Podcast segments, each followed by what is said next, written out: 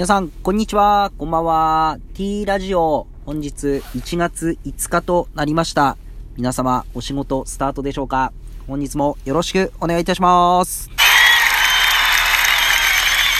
さあさあ、えー、1月もう5日ですね。1月1日のスタート、YouTube、ザ・ファーストテイクで、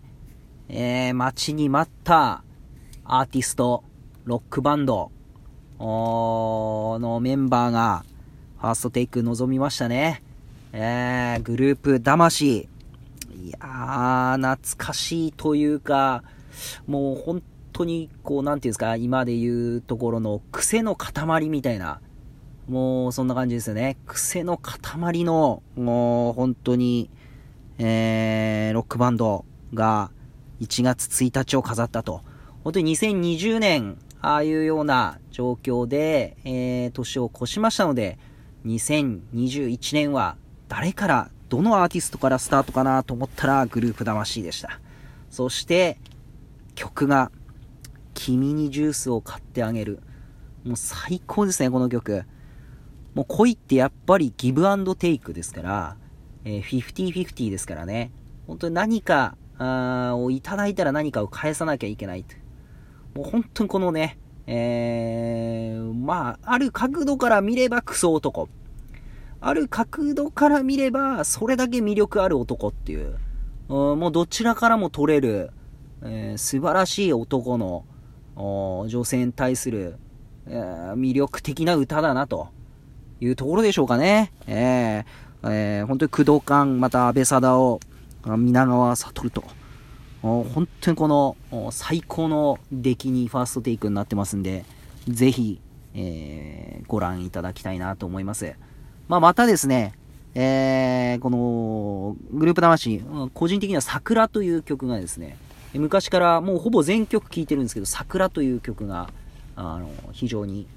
えー、いい曲になってますんで、ぜひ桜も聴いていただきたいなと思います。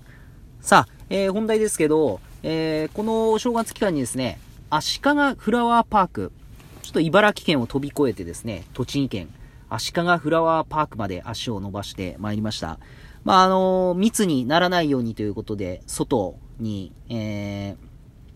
外で見れるとこ、またイルミネーションっていうところで、足利フラワーパーク初めて行ってきたんですけど、わあ、本当に素晴らしいですね。えー、まあ多くの方が来場されてましたけど、まあそれでもコロナ禍なので、だいぶ減ってるのかなっていうところで、本当にこの多くの方が、えー、来てですね、このイルミネーションを、綺麗でしたね。で、またこのイルミネーションを見てですね、あフラワーパークですから、やっぱお花ですね。本来は昼間は花がメインの、えー、公園になってますので、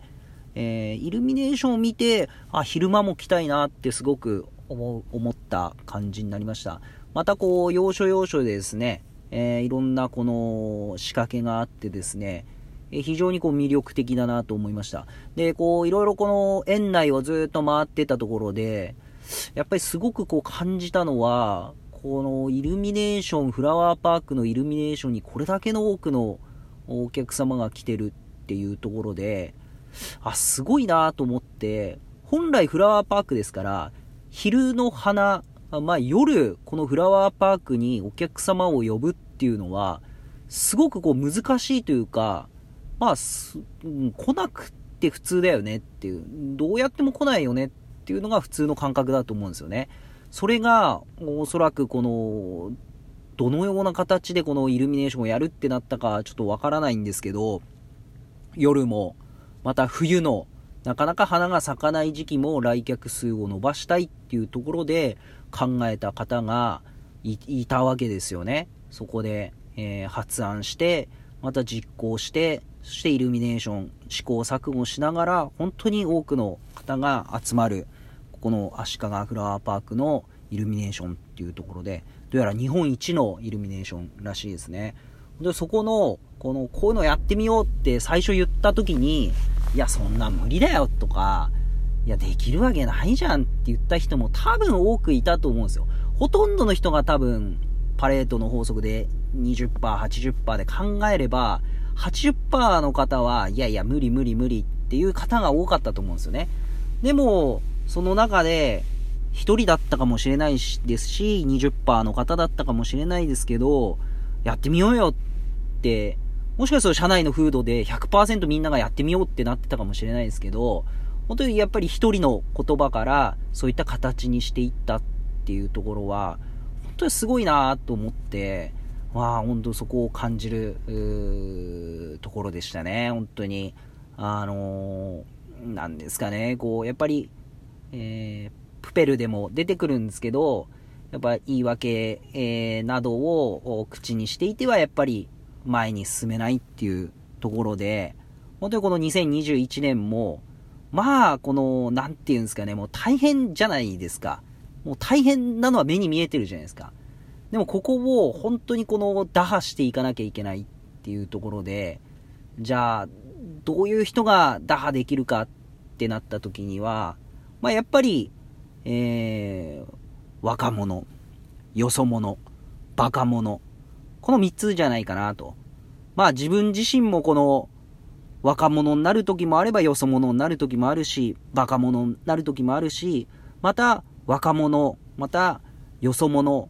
バカ者を応援しなきゃいけないなっていう年齢的にも40以上ですから、やっぱり応援する立場にもならなきゃいけないなと思ってですね、やっぱり今年はこういった大変な時期だからこそ、そういった人たちを応援する、またそういった意見を本当にこの大事にしていきたいなと思います。まあ今日はですね、足利フラワーパークで感じたこと、